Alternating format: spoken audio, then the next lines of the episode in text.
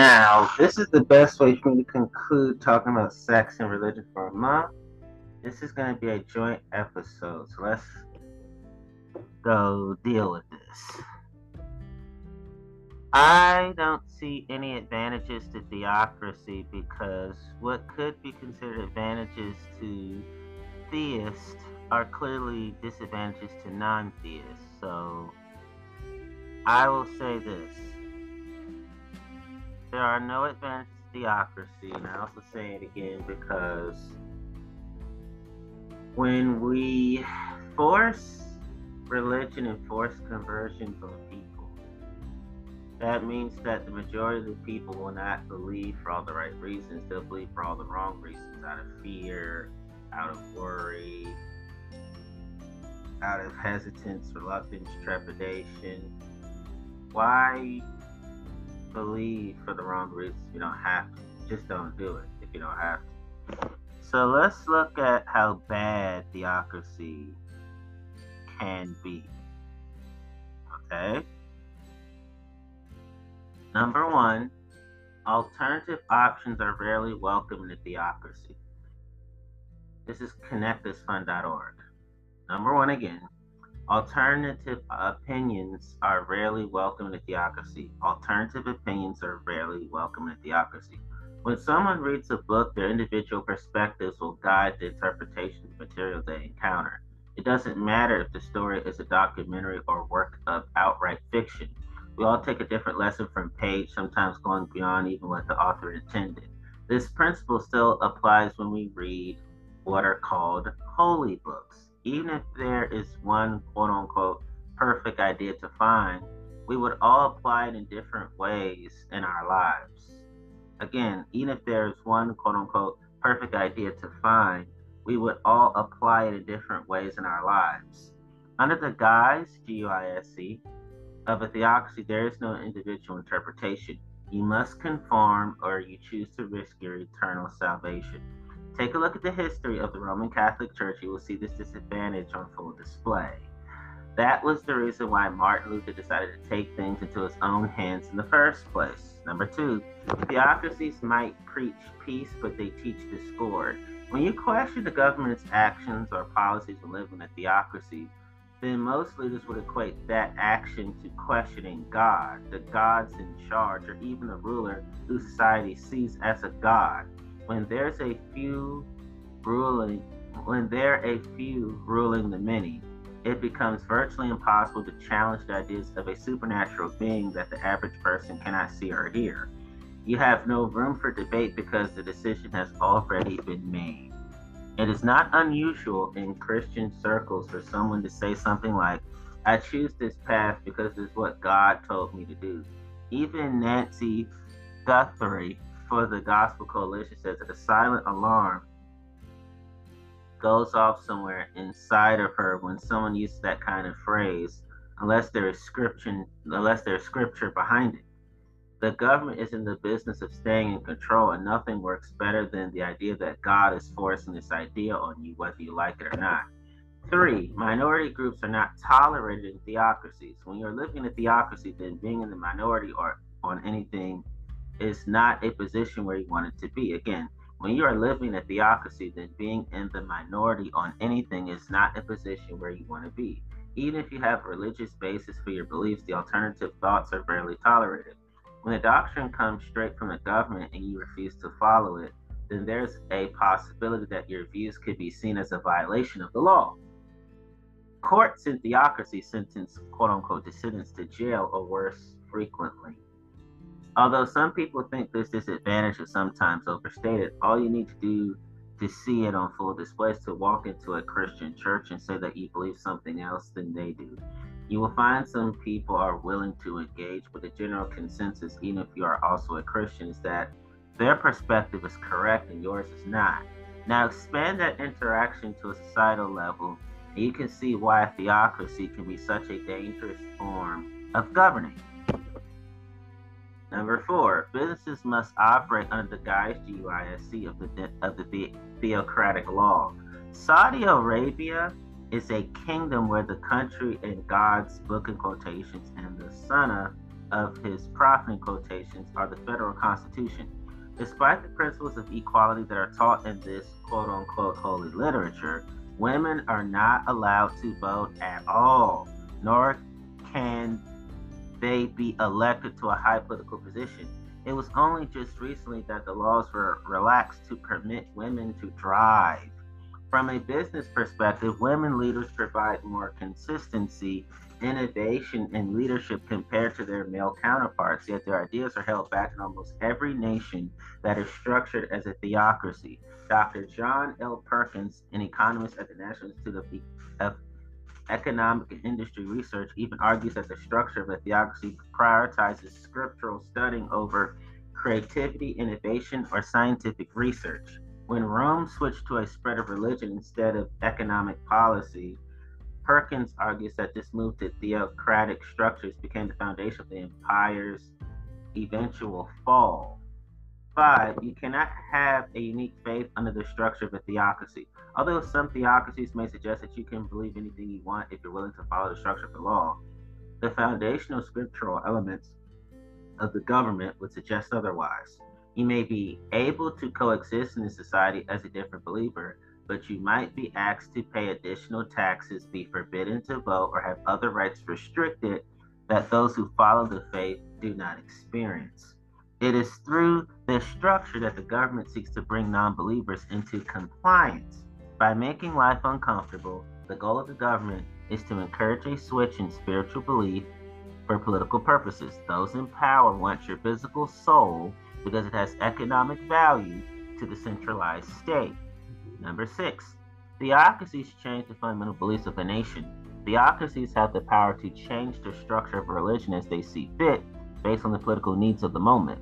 Those in power can set aside hundreds of years of teaching and tradition to accommodate current problems. Subtle shifts in how lessons are taught can create large changes in how people perceive the end goal of their faith.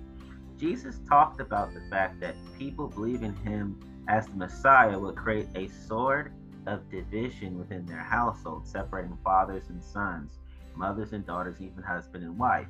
When he told his disciples to buy a sword, was Jesus talking about self defense, as so many people believe today?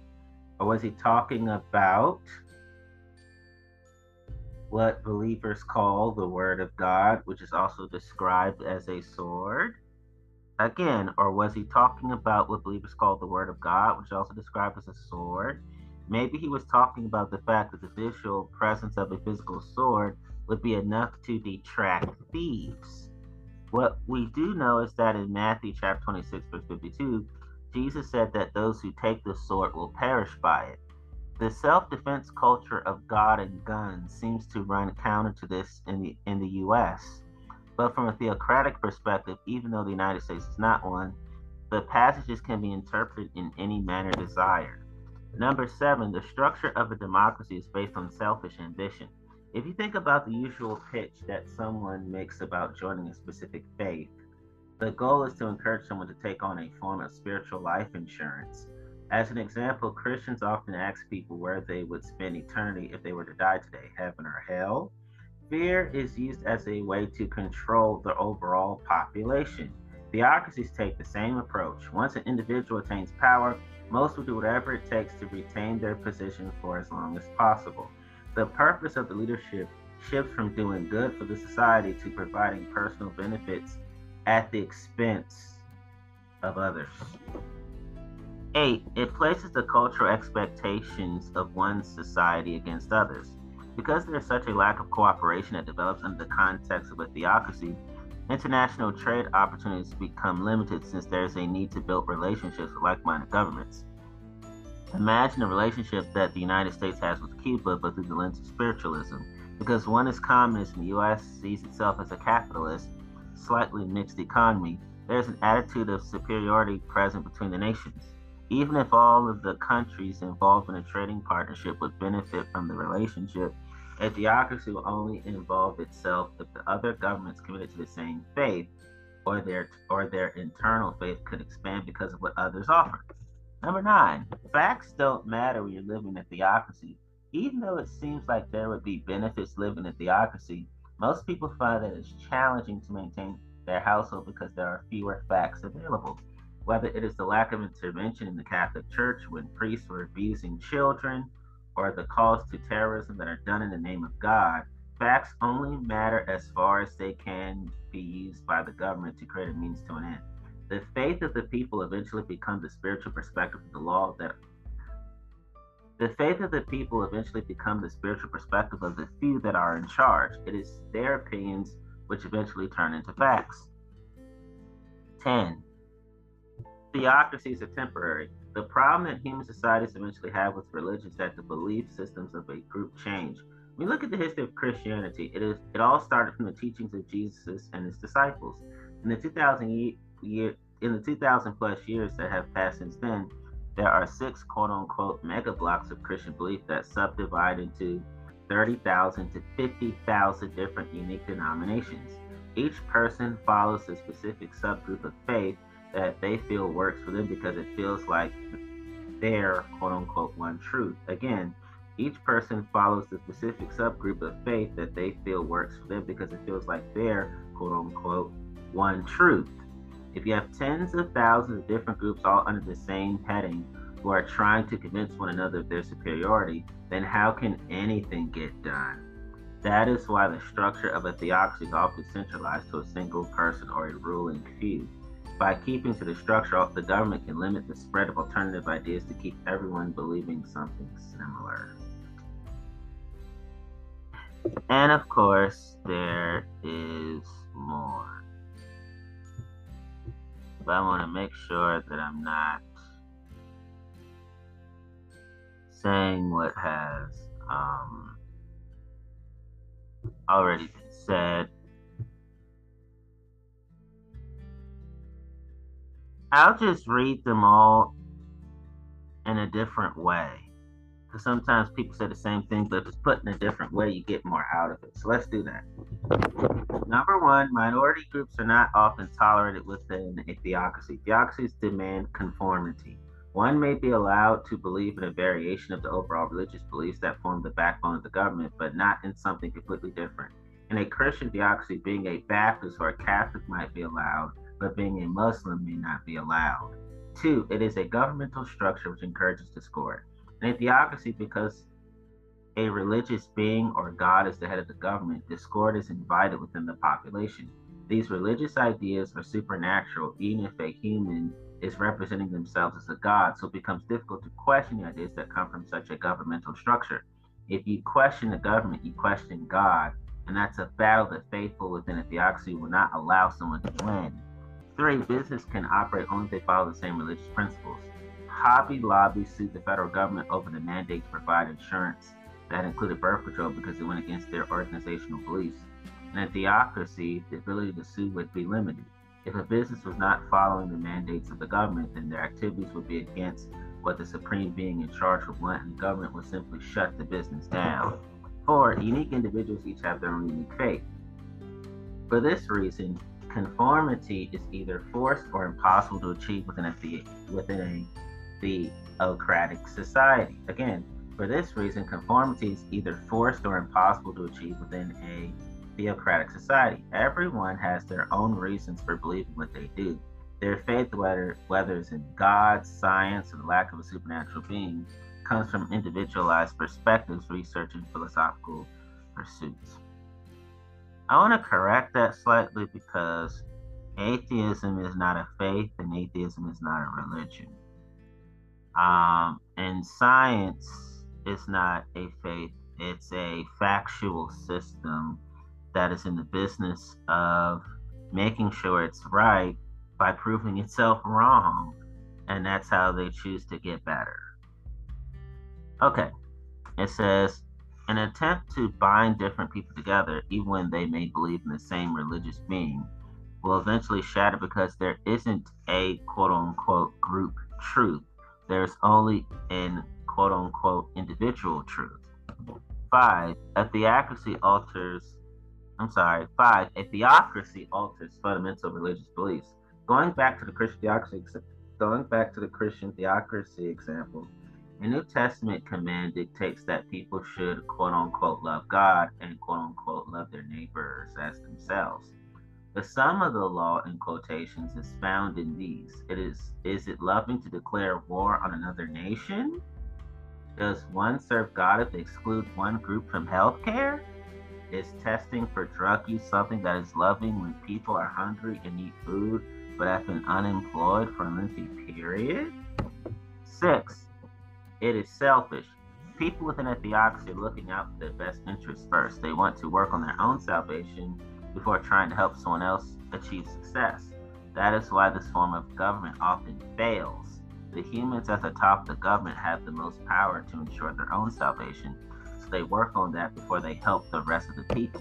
Seven, facts are ignored if they don't agree with the quote unquote holy book. Imagine if the creationism versus evolutionism debate were held in a theocracy. Would the idea of evolution be able to exist if the process wasn't outlined in the quote unquote holy book?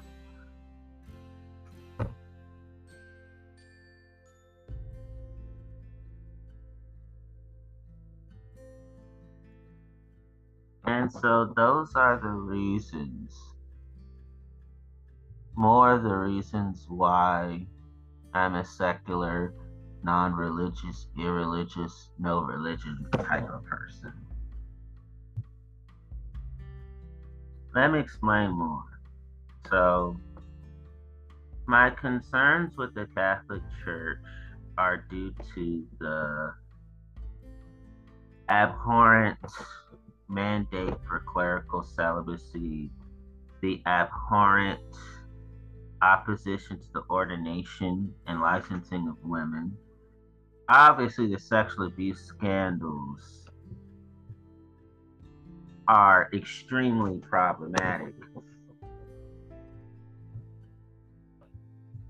And the history of anti Semitism just bothers me to no end.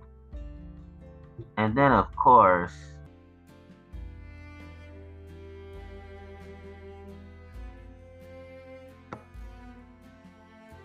the obsession with honorariums in the church world I have a problem with because it feeds the prosperity gospel lie. I don't even call it a gospel. I call it the prosperity lie.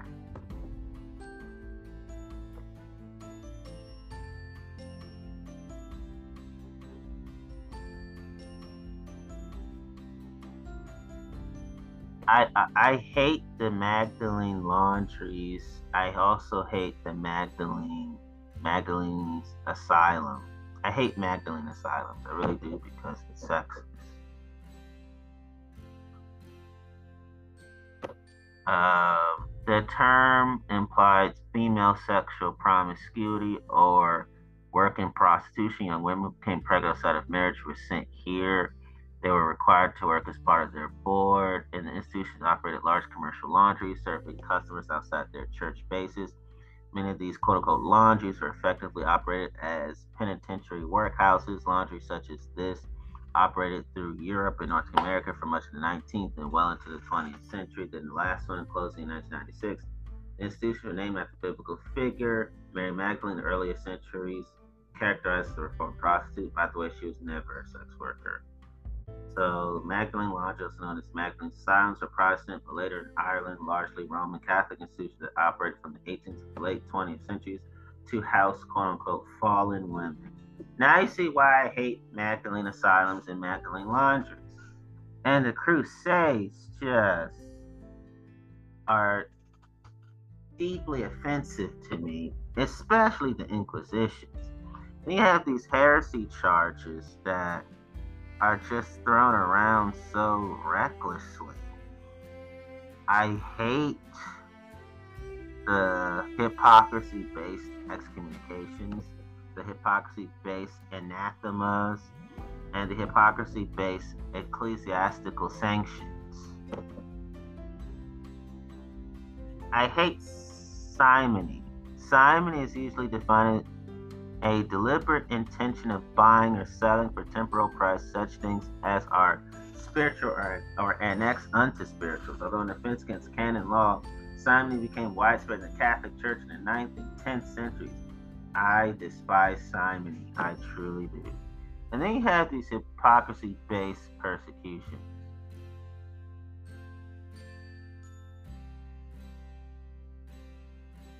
It's okay to persecute as Christians, but it's okay not to be persecuted as Christians. I I detest all of that.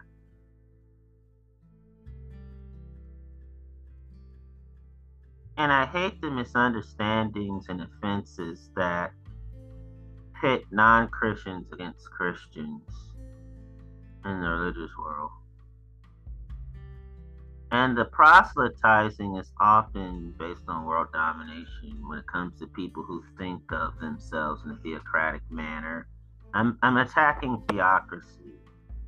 All of what I'm saying is rooted in the dangers of theocracy. And then you have the schisms within the Eastern Orthodox Church and the Protestant and the Protestant Reformation, and that is how you get 30,000, 50,000 different Christian denominations. There's no unity and no common unity, no common ground with all these denominations for the most part, if you really think about it.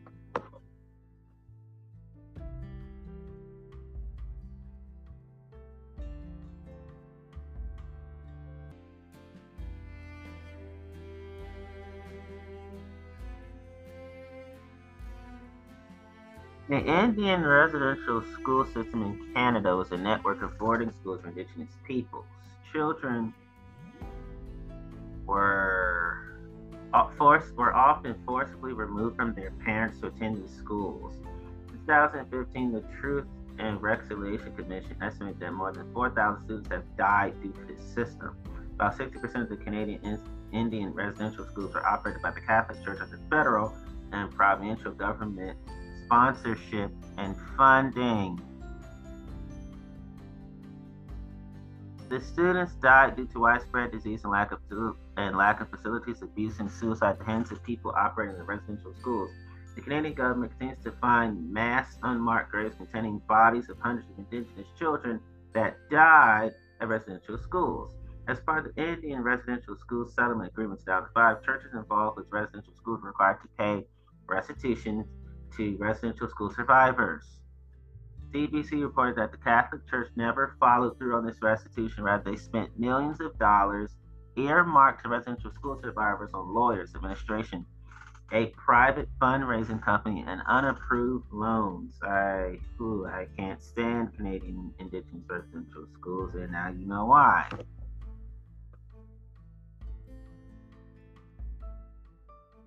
And of course, the sale of indulgences and nationalism simply means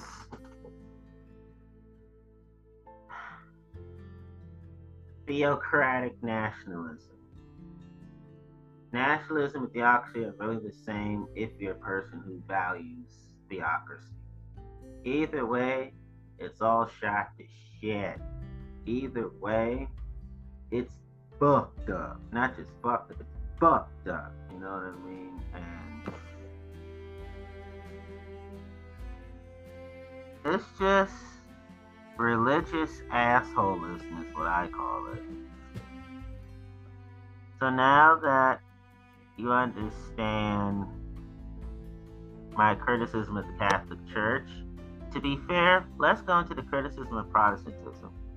So I've always had questions about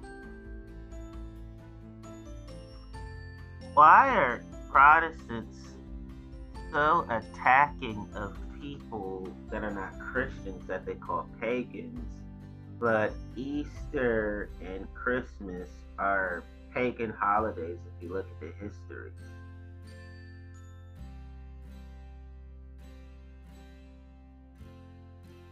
And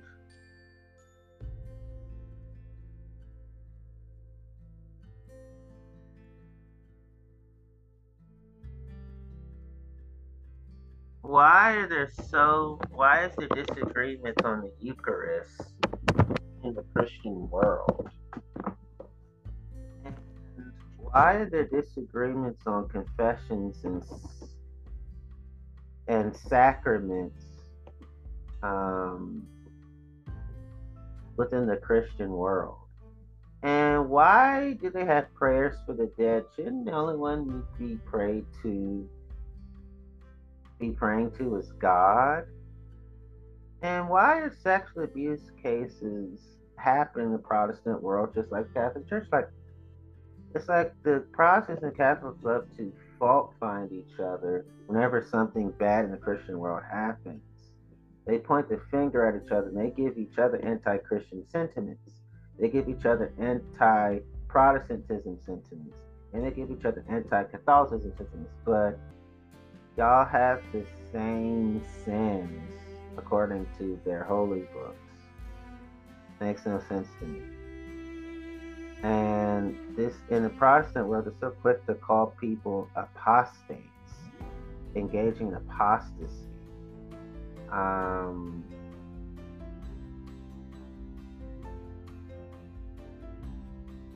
I've always found that to be a problem. And then the justification by faith and grace alone are things that denominations fight over because there's no agreed upon definition of it. Especially when we talk about um, at the crux of the disputes of the doctrinal justification, sola fide, sola fide, two of the core principles of Protestantism. Yet denominations disagree with that in terms of how it's defined. You have denominations who disagree on sola scriptura. Sola scriptura, one of the five principles shared by Lutheran and Reformed churches originating during the Protestant Reformation, is a formal principle of many Protestant denominations. Baptist churches as well share the sola scriptura principle, states the Bible alone is the sole source of knowledge, truth, and revelation sent directly from God, the only, the only true word of God, sufficient of itself to be the supreme authority of the Christian faith. Obviously, I disagree with the concept of sola scriptura. I don't think the Bible alone is the sole source of, of knowledge because knowledge is not singular um, knowledge is multiplication. You don't just have it, you distribute it. And truth and revelation sent directly from God, I don't think the Bible is the only way to have truth and revelation directly from God. For example, if you're a believer, nature doesn't speak to you about God. Um, people don't speak to you about God. Experiences don't speak to you about God and testimonials and you know environments that you go to, even total strangers. Don't they speak to you about God? So to limit the Bible in terms of truth and revelation being the only sole source of truth and revelation sent directly from God, to me is arrogant because should, shouldn't he be open to all the ways to learn about God? I'm just speaking to believers when I say these things. And plus, the, on, the only true word of God. Again, the Bible is fallible. The Bible is errant. And the Bible is contradictory. The Bible is filled with inconsistencies and discrepancies.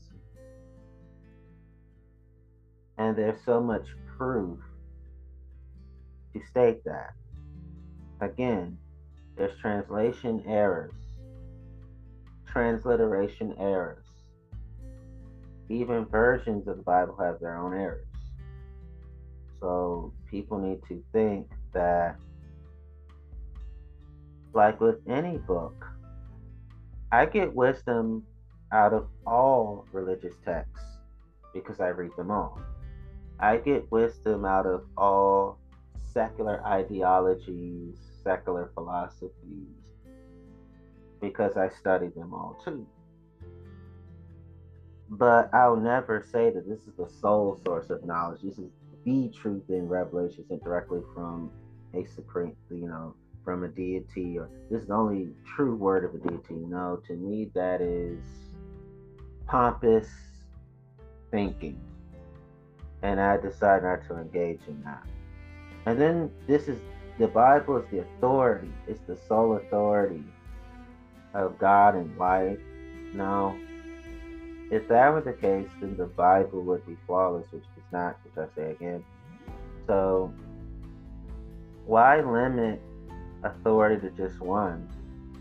That's like saying we're only going to have one president forever, but other people need to be president in order for the nation to expand for the better. You can't just have one person serving all the terms. That is just a dictatorship that never needs to happen.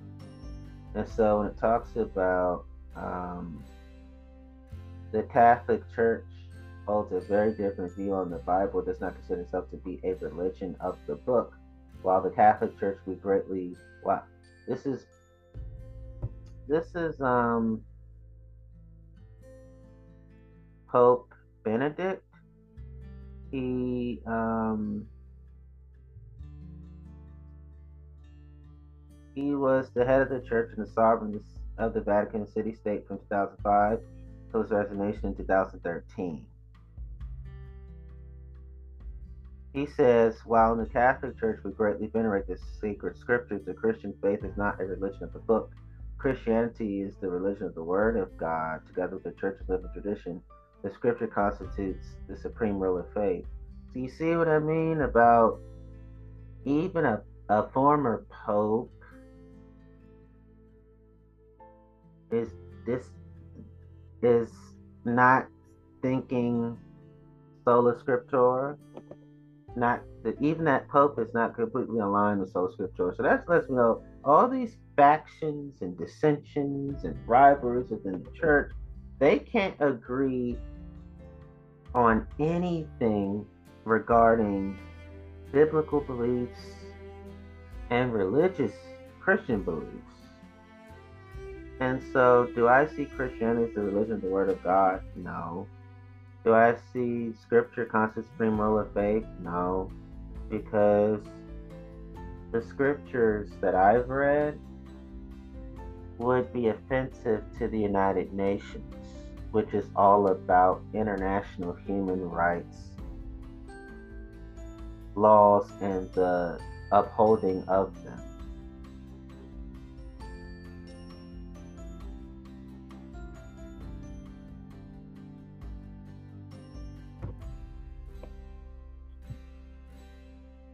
And so that's why, according to the church, I'm an apostate, which I'm proud of. I engage in apostasy, and I'm proud of that. According to the church, I'm a heretic, and I am proud to be a heretic that engages in heresy. According to the church, I'm this fleshly, worldly, profane sinner. And if that's how you think of me in terms of being a person who values the rights of humans and protecting them from the abuses that happen to human rights, and I am proud of those labels.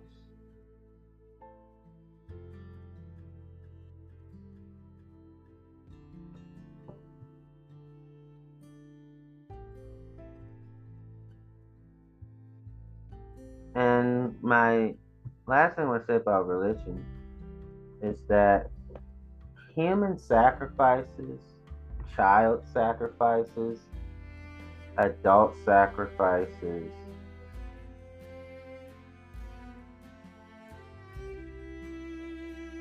are a threat to the human rights movement that I'm a part of. So, therefore, I do not condone human sacrifices. I hate them because it is appalling. It is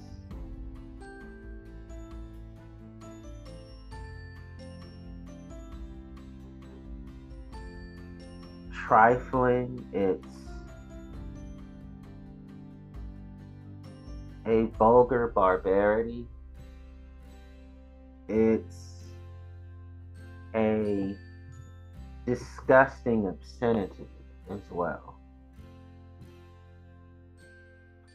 So now let's get to the sex.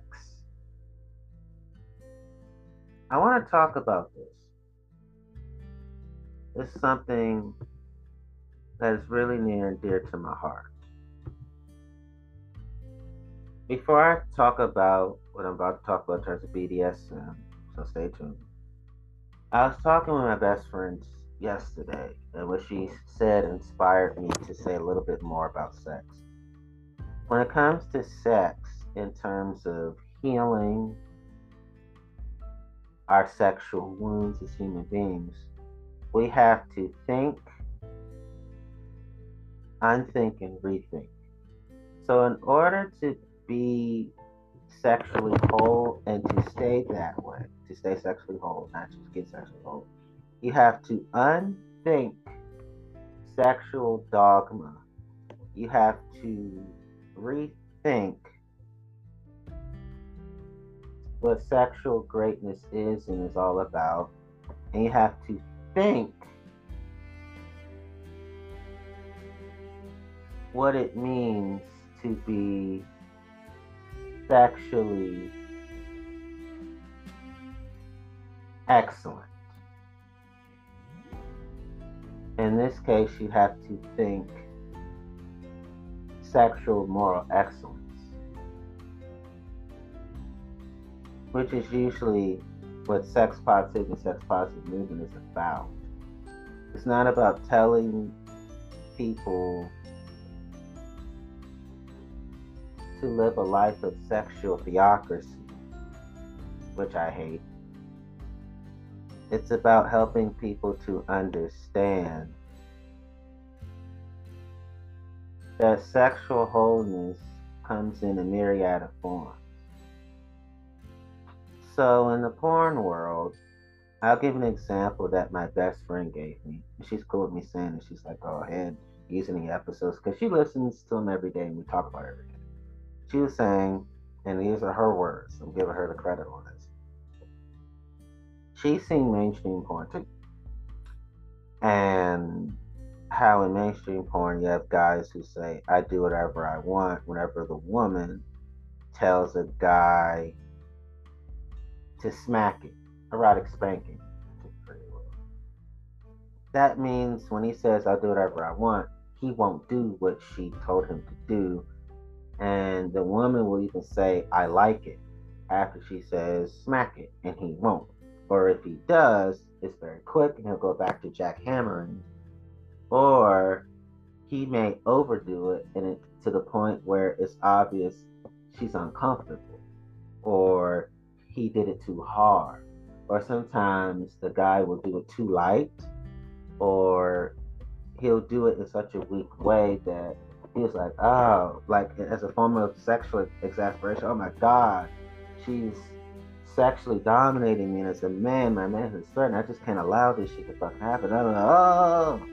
And so he'll just do it weak as a way of passive aggressively insulting her.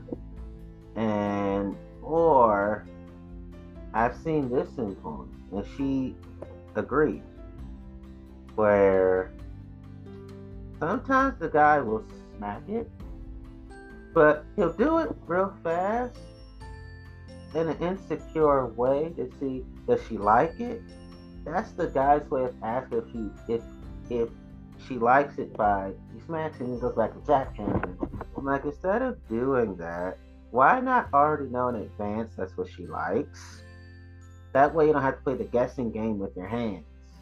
Well, if I do the sexual thing, let me see if she'll like it. You'll know if you speak your ass the fuck up in a loving, kind manner. Speak the truth in love applies to sex. Sex should be truth done in compassionate love. I look at sex as a compassionate conversation. I look at sex as an empathy based group activity of wholeness exchanging, right? to me, sex is an all around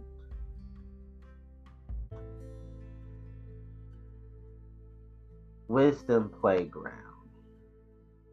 You're not treating or seeing each other as a game, but that spirit of novelty entrenched with discernment is also a carnival that grows you as a person. So with sex, you have to unlearn sexual world domination. You have to relearn sexual prosperity, what it is all about. And you also have to learn sexual substance, erotic integrity. So, sex requires learning,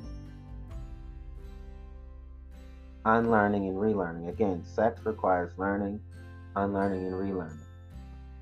That means before, during, and after sex, you're learning, unlearning, and relearning. And the same principle applies to thinking when it comes to sex. When it comes to sex, before and during and after sex, you're thinking, unthinking, and rethinking. Again, you're thinking, unthinking, and rethinking when it comes to before, during, and after sex. comes to sex, right?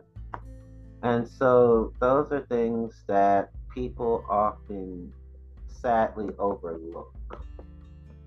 Before I, you know, I'm gonna finish that point later, but let me get to this before I forget, because I do not like to forget.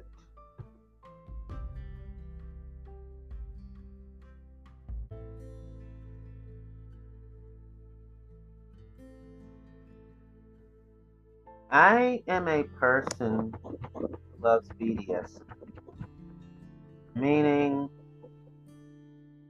I want to keep it straight and simple.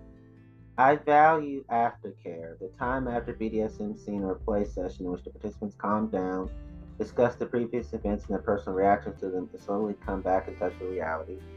So obviously, I love BDSM, bondage slash discipline, dominance slash submission, sadism slash masochism, a combined acronym often used as a cat call for anything in the kink scene.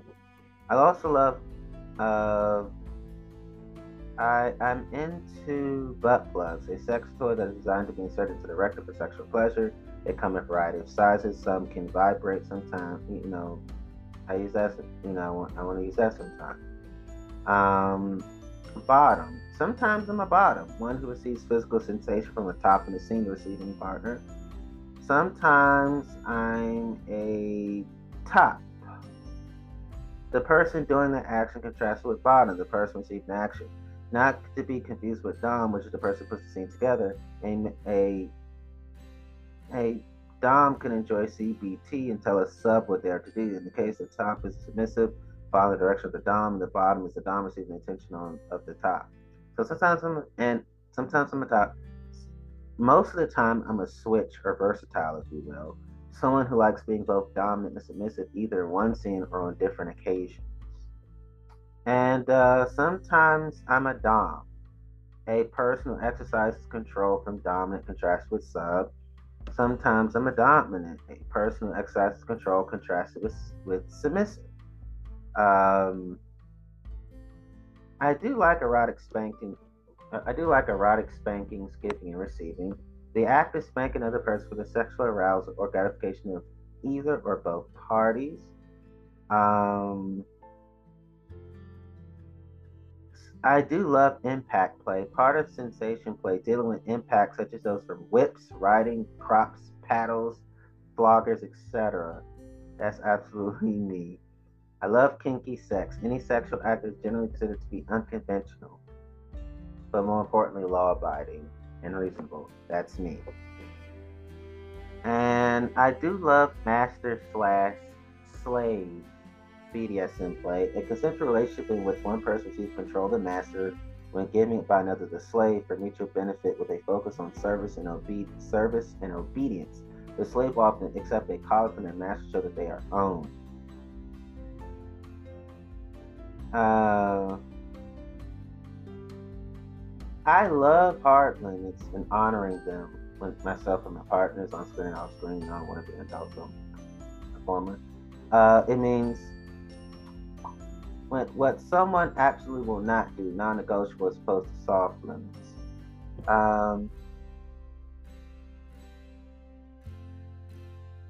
I love honoring soft limits. Something that someone is hesitant to do or is nervous to try. They can sometimes be talked through the activity, but it's prefer- preferable if it's negotiated into a scene at a trial stage or at the beginning beginner level. So I love honoring soft limits.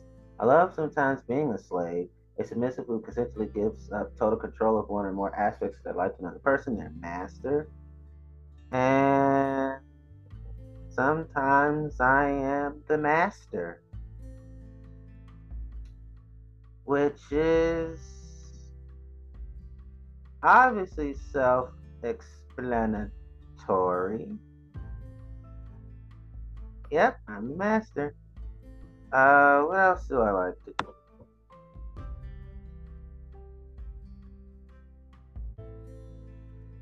Basically, I'm into doing all BDSM play as long as there's no human waste. Uh, no genital ruination. And I'm not being burned up bad. Other than that, I'm for any and all BDSM Now, this is the best way to end this episode. Sex is not a conquest. Sex is not defeat. Sex is not brutal beating. Sex is not conquering in, in a negative way. Sex is not vanquishment. Sex is not vanquishing. Sex is not negatively overpowering. Sex is not a bad overthrow. Sex is not bad subduing. Sex is not bad annihilation. Sex is not bad trouncing. Sex is not bad subjugation. Sex is not bad mastery. Sex is not bad crushing. Sex is not bad victory over. Sex is not a bad rout. R O U T. Sex is not a bad triumph over. Sex is not bad hammering. Sex is not bad clobbering. Sex is not bad thrashing. Sex is not bad drubbing. Sex is not bad canning. Sex is not murder. Sex is not a massacre. Sex is not bad seizures. Sex is not bad seizing. Sex is not a bad takeover. Sex is not a bad acquisition. Sex is not bad gain. Sex is not bad appropriation. Se- again, sex is not bad subjugation. Sex is not bad subjection. Sex is not bad capture. Sex is not a warped view of an occupation, meaning it's not your job to ruin people's lives sexually. Sex work, on the other hand, is beautiful and gorgeous. Okay? Sex is not a bad invasion. Sex is not bad overrunning. Sex is not bad annex- annexation. Okay? Sex is not a conquest. Stop focusing on gotta get as much sex as I can. Sex is not about trying to have as many sexual partners as I can.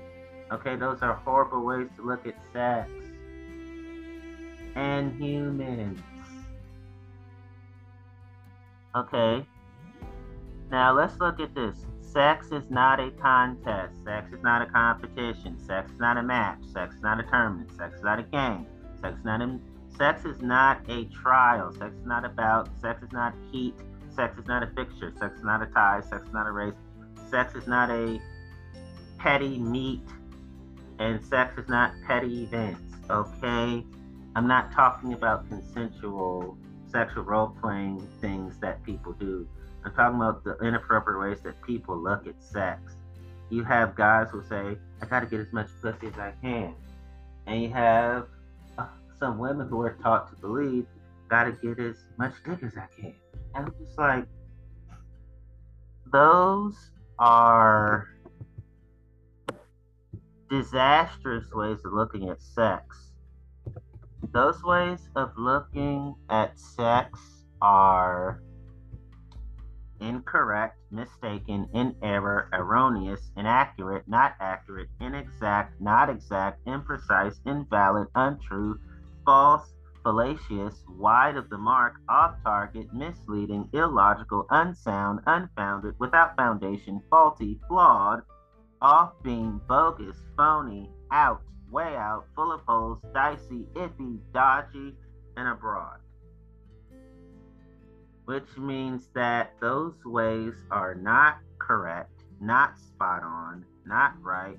And if people are not careful, those ways looking at sex can be illegal, against the law, unlawful, illicit in a bad way, indictable, lawless, law breaking, criminal, delinquent, felonious, dishonest, dishonorable, corrupt, unethical, immoral, morally wrong, bad, wicked, base, evil, going to use a religious word. Sinful, foul, despicable, iniquitous, another religious word. Nefarious, blameworthy, condemnable, culpable, crooked, shady, shisty, bent, and not crooked.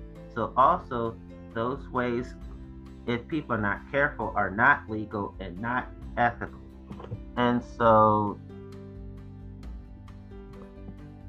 those ways of looking at sex, in my view, are unjust dishonest, and immoral, not correct, not true. And those ways of looking at sex are to act unjustly or dishonestly toward people in sex. And those ways are unjust, dishonest, and immoral actions. Those ways are unsuitable and undesirable manners and directions. And if people are really not careful, those ways are looking at people and sex are misdeeds, bad deeds, bad acts slash bad actions, offenses, injuries, can be crimes, unlawful acts, illegal acts, violations, infringement, infractions, transgressions, peccadillos, a religious word against sins and injustices and unfairness, unjust acts, grievances, outrage, true outrage, provoking, atrocities, malfeasance, torts, trespasses. You hear that word in religion too, and malfactions. And so that's why I don't like to look at sex as a contest nor a conquest because sex is not a contest, sex is not a conquest either. And so I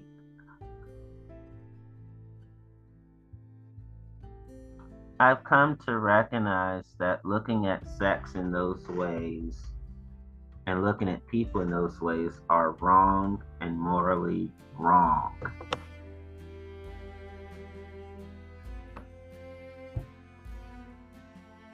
So now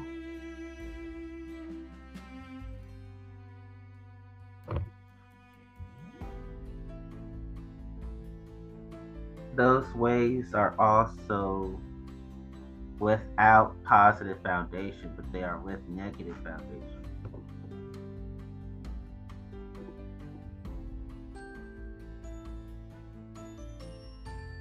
So when it comes to people and sex, some people have to understand that we have to protect ourselves and each other against being confused, misguided, misinformed, disinformed, misled, and deceived, and deluded, and duped, and tricked. Um,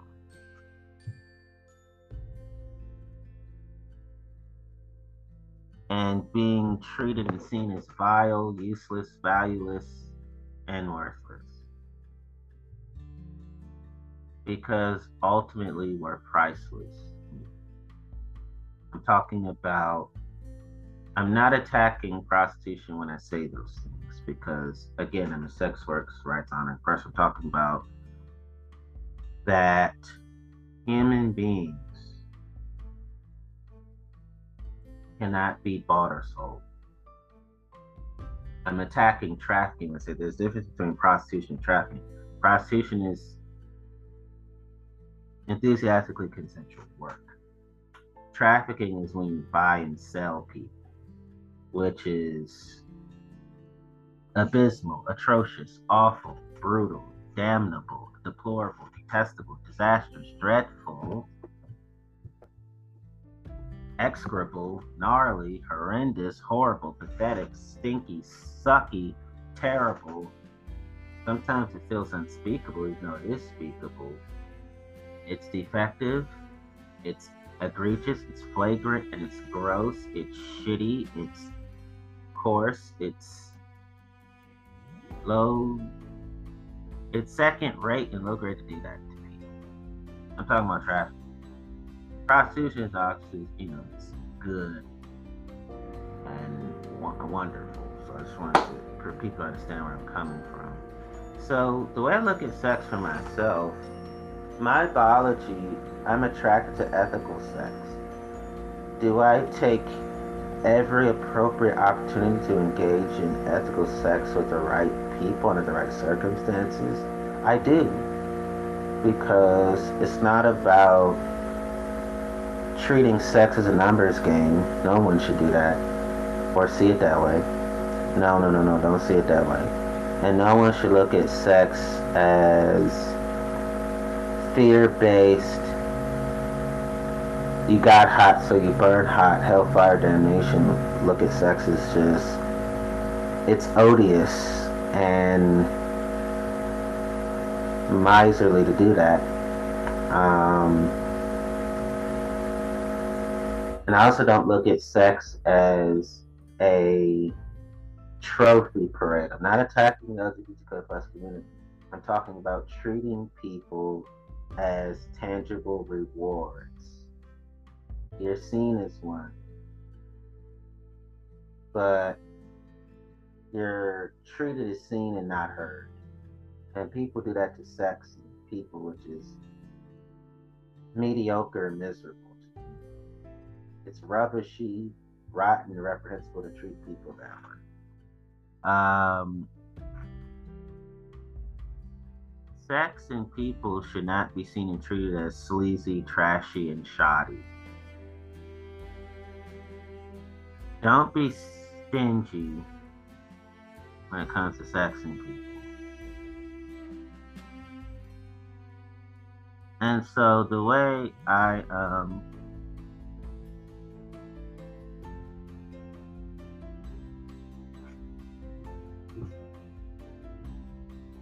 when and sex should be mm-hmm. mutually satisfactory with mutual pleasure.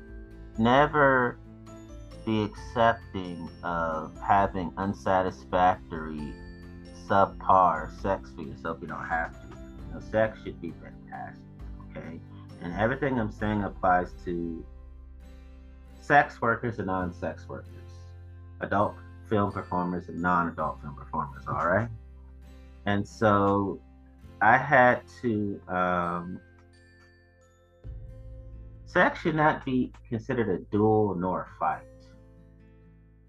And as my best friend said, some people look at sex as in such a grotesque type of way that if I don't have as many sex as I can, and what and I, I'm I'm just gonna die.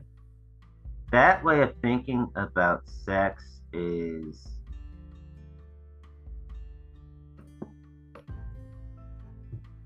counterfeit, shame, shameful, shameful, and insufficient. It's villainous, it's scurrilous, and it's miscreant ways of living your life um,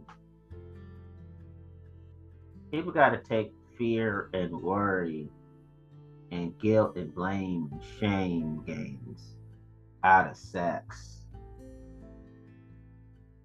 and just honoring people and people's humanity as well. Um, a lot of times when people are having um, sex, they have sex so fast. When you look at sex as I gotta get as much as I can, you'll have hurried sex. Sex should be unhurried. I even say that sex should be unhurried even if you're an adult film performer because yes, there's a time, but don't make it super fast. Make sure the time is medium, not too slow, but just medium time. Medium time, medium sex, medium speed. Everything is medium. It's not too much, it's not too little. Everything about the sex is just right. no perfectionism. And we got to take perfectionism out of sex too. And so I think about how, um, even in real life, just like in the porn world, have unhurried sex. Take your time. Ease your way into everything that you think, say, do, or feel when it comes to sex. And so a lot of times, um, people are people see and treat sex and people as robotic machines engaging in robotic machinery sex, which is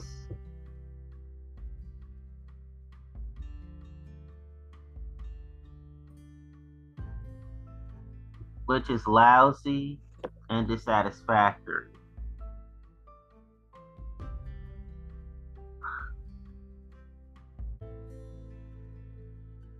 So when it comes to sex, you have to ask each other what you like and don't like.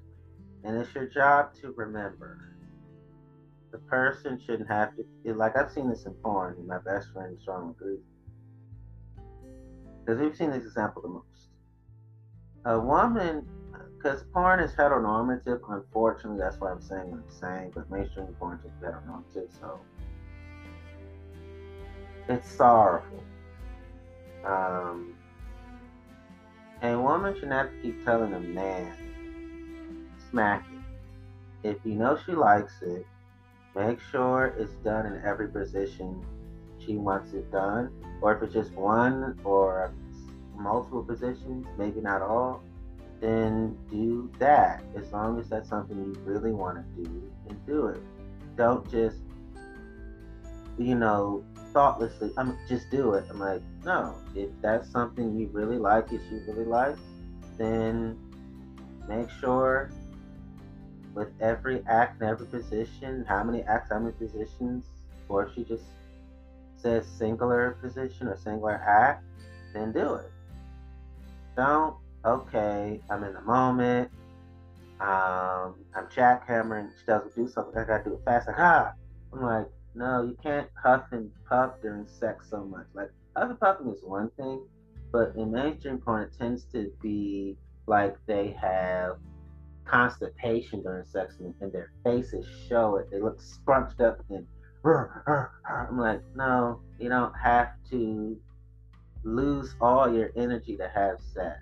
Then the sex is bad, and now she is offended by you and pissed off at you, and rightfully so.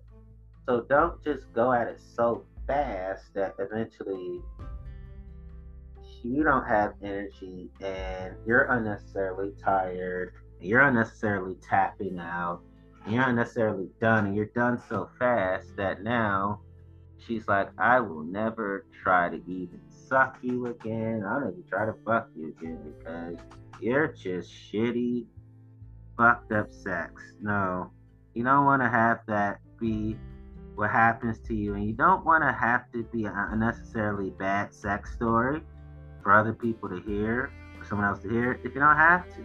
So think about that. And so, yes, I think um,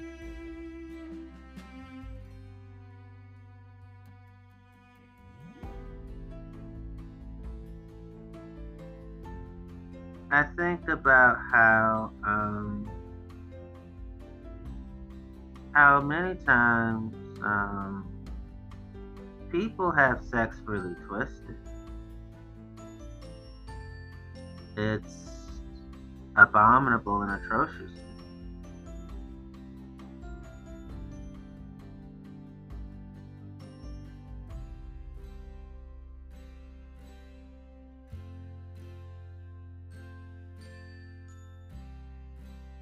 So when I look at what happens to people, uh, even uh, sexually.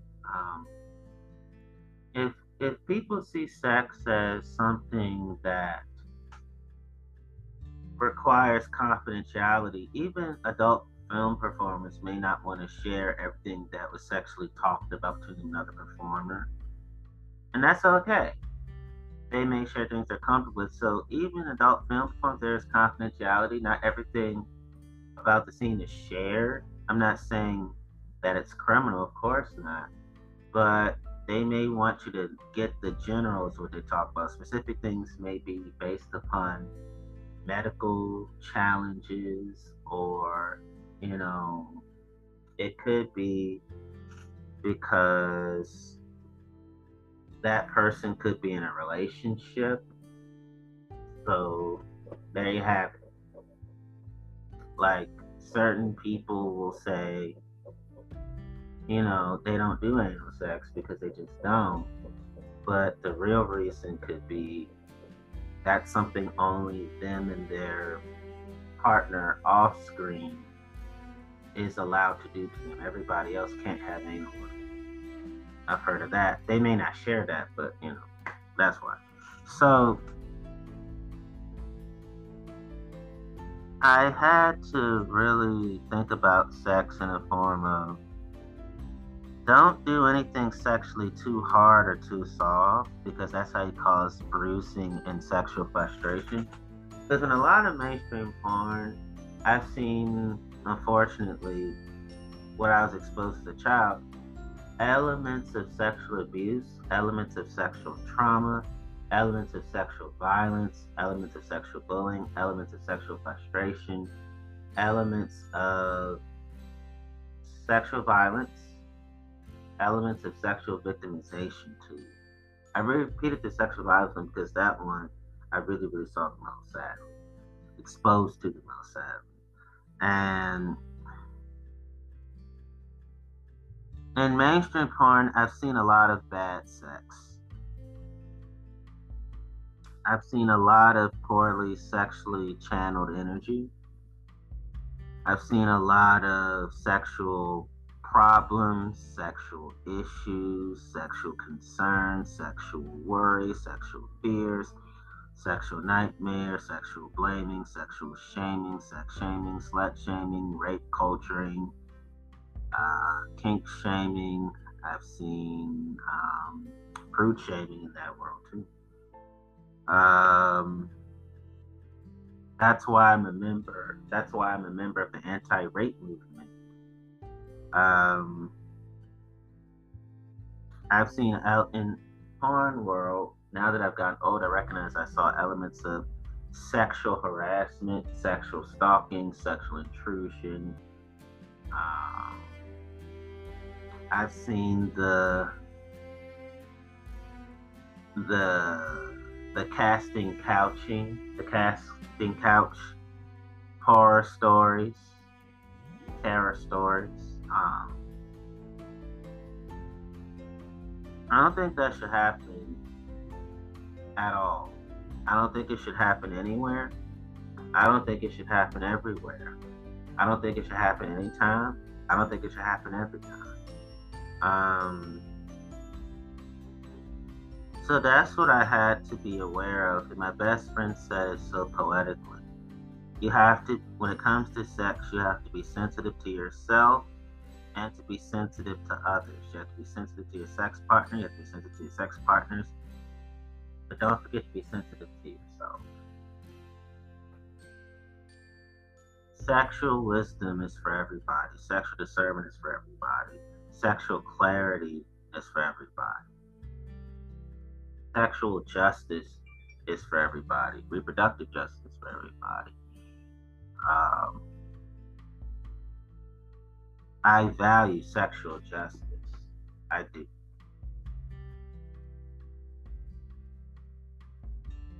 I hate sexual injustice. I hate sexual recklessness. I hate callous attitudes towards sex and people. And um, when I look at sex, I see that a lot of people um,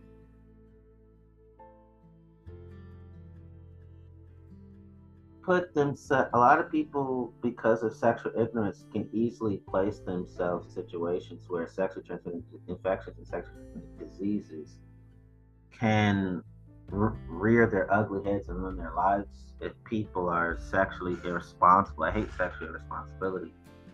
Um, and this is not HIV AIDS stigma because you can have HIV slash AIDS and still have productive sex life as long as you take your medication and eat right, exercise, do all the healthy things that health experts say. And you can have a healthy sex life and be a person on the autism spectrum and a person with disabilities. So I'm not stigmatizing even people with disability labels. But what I am saying is that um, many times people do not think about these things sexually. Um, sex is not a quote unquote sport. Um, and I say that because people focus on the acrobatics, gymnastics of sex, and those are beautiful things about sex, but don't make sex something where people always have to be superhuman. Sex is a part of being fully human. Sex is fully human. Sex should be fully humane and fully ethical. There should be no inhumanity and no unethicalness towards sex, even people. Um, and so people should be fully humane and fully ethical towards each other, and sex should be one of the ways that people do both. Keep out all the bullshit and traumatization when it comes to sex after you take them both out. And I think about how, um, also when it comes to sex, you have to be able to carry a conversation, even small talk, effectively. Don't rush the verbal communication and don't rush the nonverbal communication either. Um, like I say, I'm gonna keep saying it, sex a multitasker. While someone is riding you, you can also suck on them and taste them, feel on them, caress them, so on and so forth. But the mainstream porn is just jackhammering, like slam down. So like it doesn't have to be so forceful. A lot of times, only times I've seen in mainstream porn is that the guy will suck on the woman's breast too long and too uh too with too much aggression. And I'm like, I understand the the urge, but you have to have an excitement with calmness attached to the sex. So a lot of times a guy will the only sucking he'll do is just her vaginal region. I'm like, yeah, but you do it too aggressive. You do it too long. Uh, uh, uh. I'm like, okay. When I say too long or too much, it's, it's obvious that the woman is uncomfortable. I've seen it. But because it's a heteronormative, toxic masculine world, there's nothing she can do about it, unfortunately. Even though there is, they make her feel like there's nothing you can do about it. So I noticed with sex in the porn world, mainstream porn, they spend more excessive time with the woman blowjobbing, deep throating the man than the woman being eaten out. Like I noticed with sex and mainstream porn, the way that the guy commands the woman sexually, and I just have to, it just has to be said. Um, it's rude, condescending, cutthroat, um, a monstrosity, and the language is that derogatory, and it's obvious that it's misogynistic. The tone of voice, the yelling, the, the choice words are repugnant and repellent. And I've seen that in that world. And, um, for example, don't bullshit me. You gotta, no, no, suck it like that. You know, you know, suck it from the back. And, um, now put your whole mouth on it. No hands, girl. Bitch, no hands, bitch. I said no hands you know, keep your motherfucking hands off my goddamn dick. Da, da, da, da. I've seen that shit. Um, again, keep your motherfucking hands off my goddamn dick. Da, da, da, da, da. Yeah, girl, stroke that cock with your with your tongue. With your tongue, not your hands. Take your fucking hands off. Da, da, da, da. I've seen that so excessively and so brutally. I'm just being honest about that world. I'm speaking the truth in love. This is what really happens. And, um, you know, spit on it, girl. Don't, don't, don't, don't, don't be friends with that dick. Work that dick, girl. Don't be, you know, don't be nice with that dick. Be mean on that dick. Suck that mean dick, girl. Da, da, da, da, da, da. Yeah. Now, you suck on the balls, no hands, bitch. Uh, how many times I tell you, keep my fucking on my dick, da, da, da, da, da. Okay, now put your hands on my dick, girl. You gotta listen to me, girl. Do this, da, da, da, da. I'm like, yes. In that world, it's falling short of moral excellence standards. And the sex there's an inferiority complex that women are forced to suffer because of men when it comes to sex. Therefore, I have to say it. The sex in a lot of mainstream porn is wretched, sorry, crummy, cruddy, contemptible, loathsome, discreditable, disgraceful, disreputable, ignominious, ignominious, it's sordid, it's ignoble, it's reproachable, it's detestable, it's condemnable, it's hateful. So I've noticed that in that world. Like in the mainstream porn world, a lot of it is weird because okay, you suck me off, I jackhammer you from behind. And you see that mostly in the mainstream world. So a lot of the sex in the mainstream porn world, I say mainstream porn, a lot of the sex in the mainstream porn world is unscrupulous, unprincipled, unethical, cowardly, dastardly, revolting, repulsive, revulsive, reptilian, um,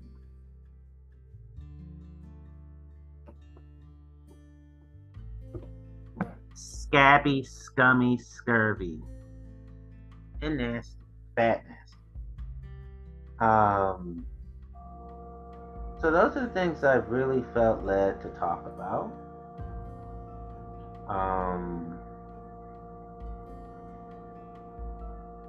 so in the adult film porn world, and in sex that's for people that are not adult film performers, this is the kind of lover that you should be. You should be a sensitive lover who honors the sensory processing and the sensations of yourself and your partners and co stars.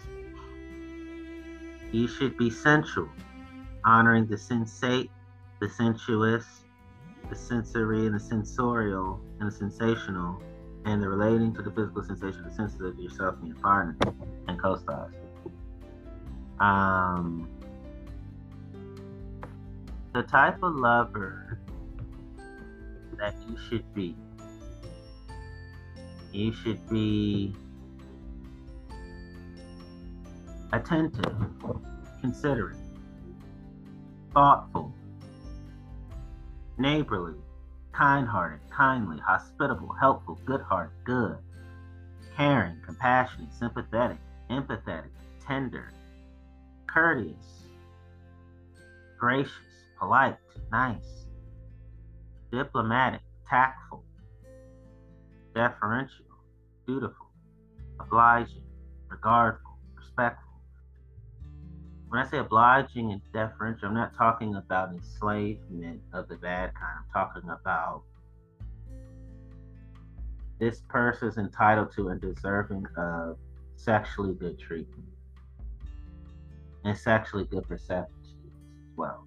The type of lovers that, that people should be, whether adult perform adult porn adult porn film performers or not, they should be altruistic, beneficent, benevolent, benignant, humane, selfless, unselfish, free of narcissism, uh, free of psychopathy, free of sociopathy, free of psychopathy. They should be charitable. They should be generous, gentle, magna, magnanimous.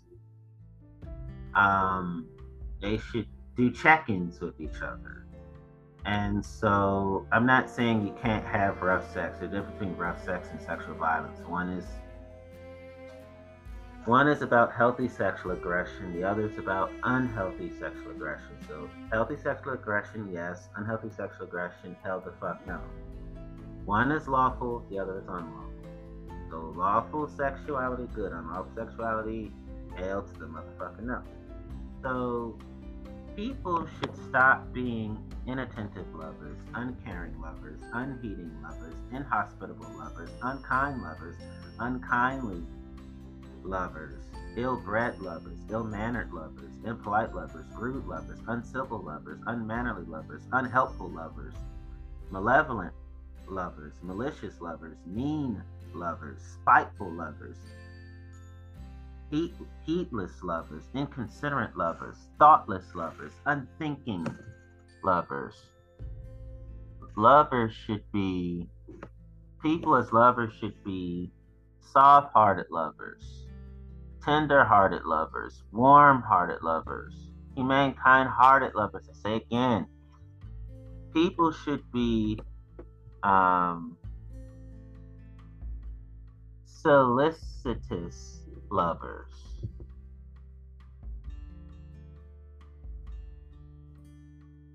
People should be cruelty free lovers, anti cruelty lovers.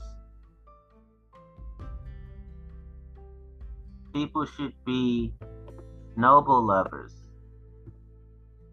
magnificent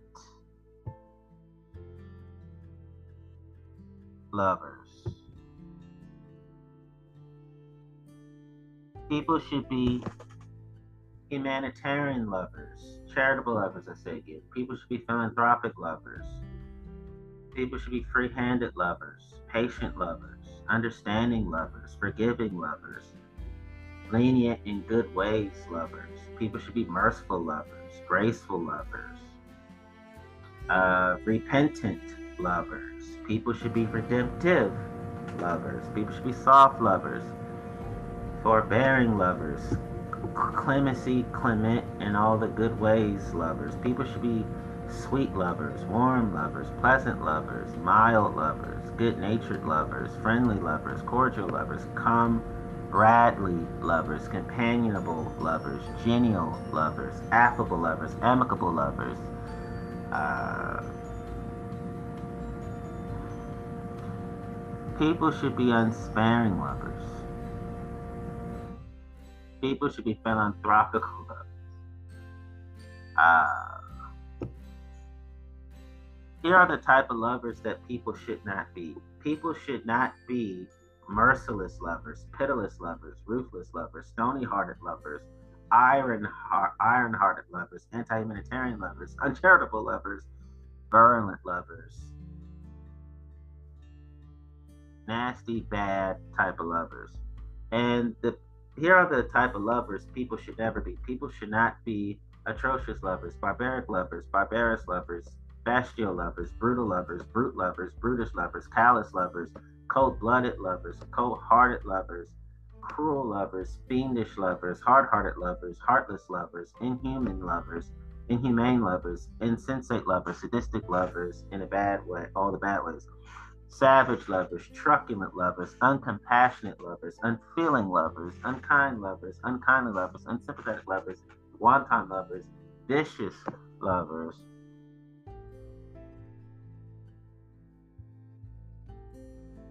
The type of sex that people should have should be having or marked by sympathy and consideration for co-stars and partners, whether you're adult form or not. That's type of sex people should be having and also also be a good sex partner to yourself. Also be a good sex partner to your partners, whether they are adult film performers or not. Whether you're adult film adult film performer or not yourself. So people should be benevolent to themselves and to others when it comes to sex before, during, and after sex, whether it's porn sex or sex that people have that is not on camera, actually off camera. Okay, real life sex happens in porn and outside of porn. Whether there are exaggerations or not, whether the fantasies um,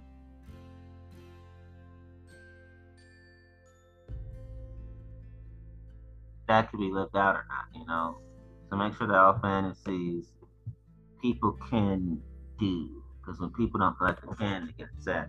So the type of so people should not be grim lovers, hard boiled, hard boiled lovers. People should not be harsh lovers.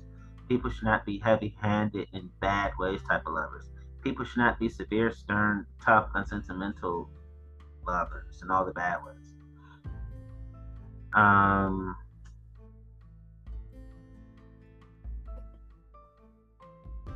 So that's what I wanted to share.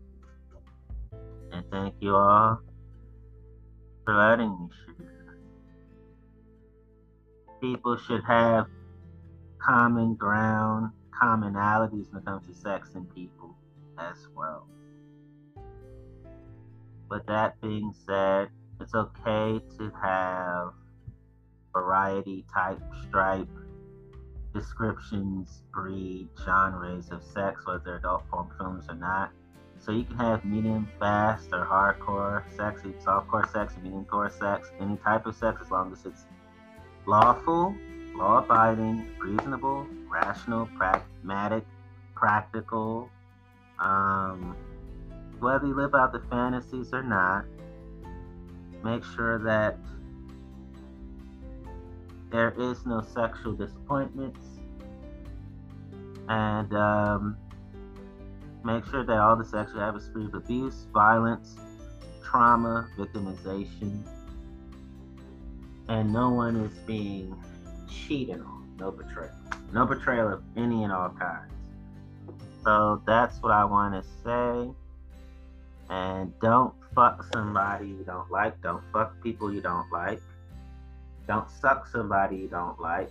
Don't suck people you don't like. Make sure that you and that person or people have strong compatibility all around, strong chemistry all around. That and that y'all respect each other, respect yourselves. Because sex is about honoring all partners involved.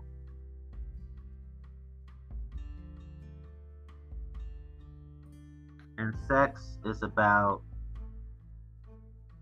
and you can apply this whether you are a casual person or committed person. Sex is about compassionate love, sacrificial love, unconditional love.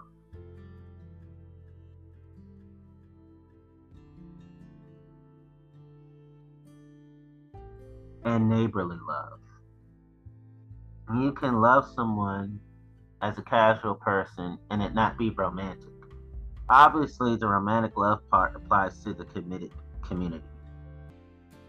Um, but you can be lovey dovey without being romantic if you're casual. And you can be lovey dovey and romantic if you're committed. So, those all things factor into sex and the dynamics and relationship you have with people.